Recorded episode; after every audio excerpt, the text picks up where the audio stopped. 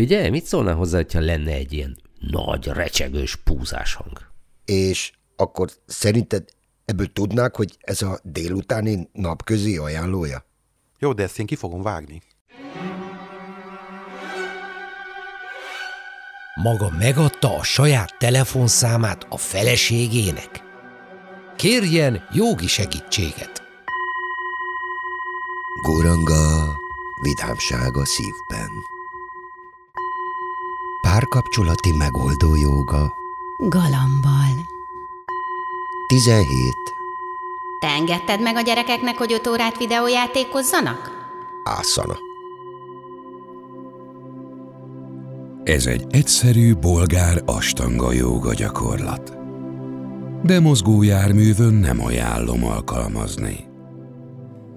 Álljunk fél lábon, birsalma fapúzba. Vegyünk három mély lélegzetet, majd hunjuk le a szemünket. Tegyük kezünket imatartásba.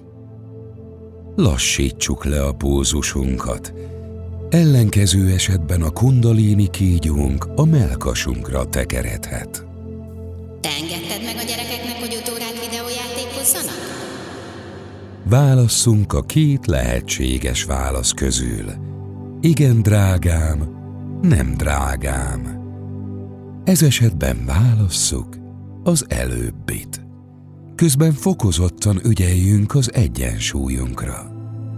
Nem, drágám.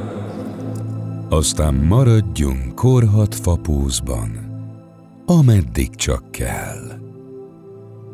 Namaste.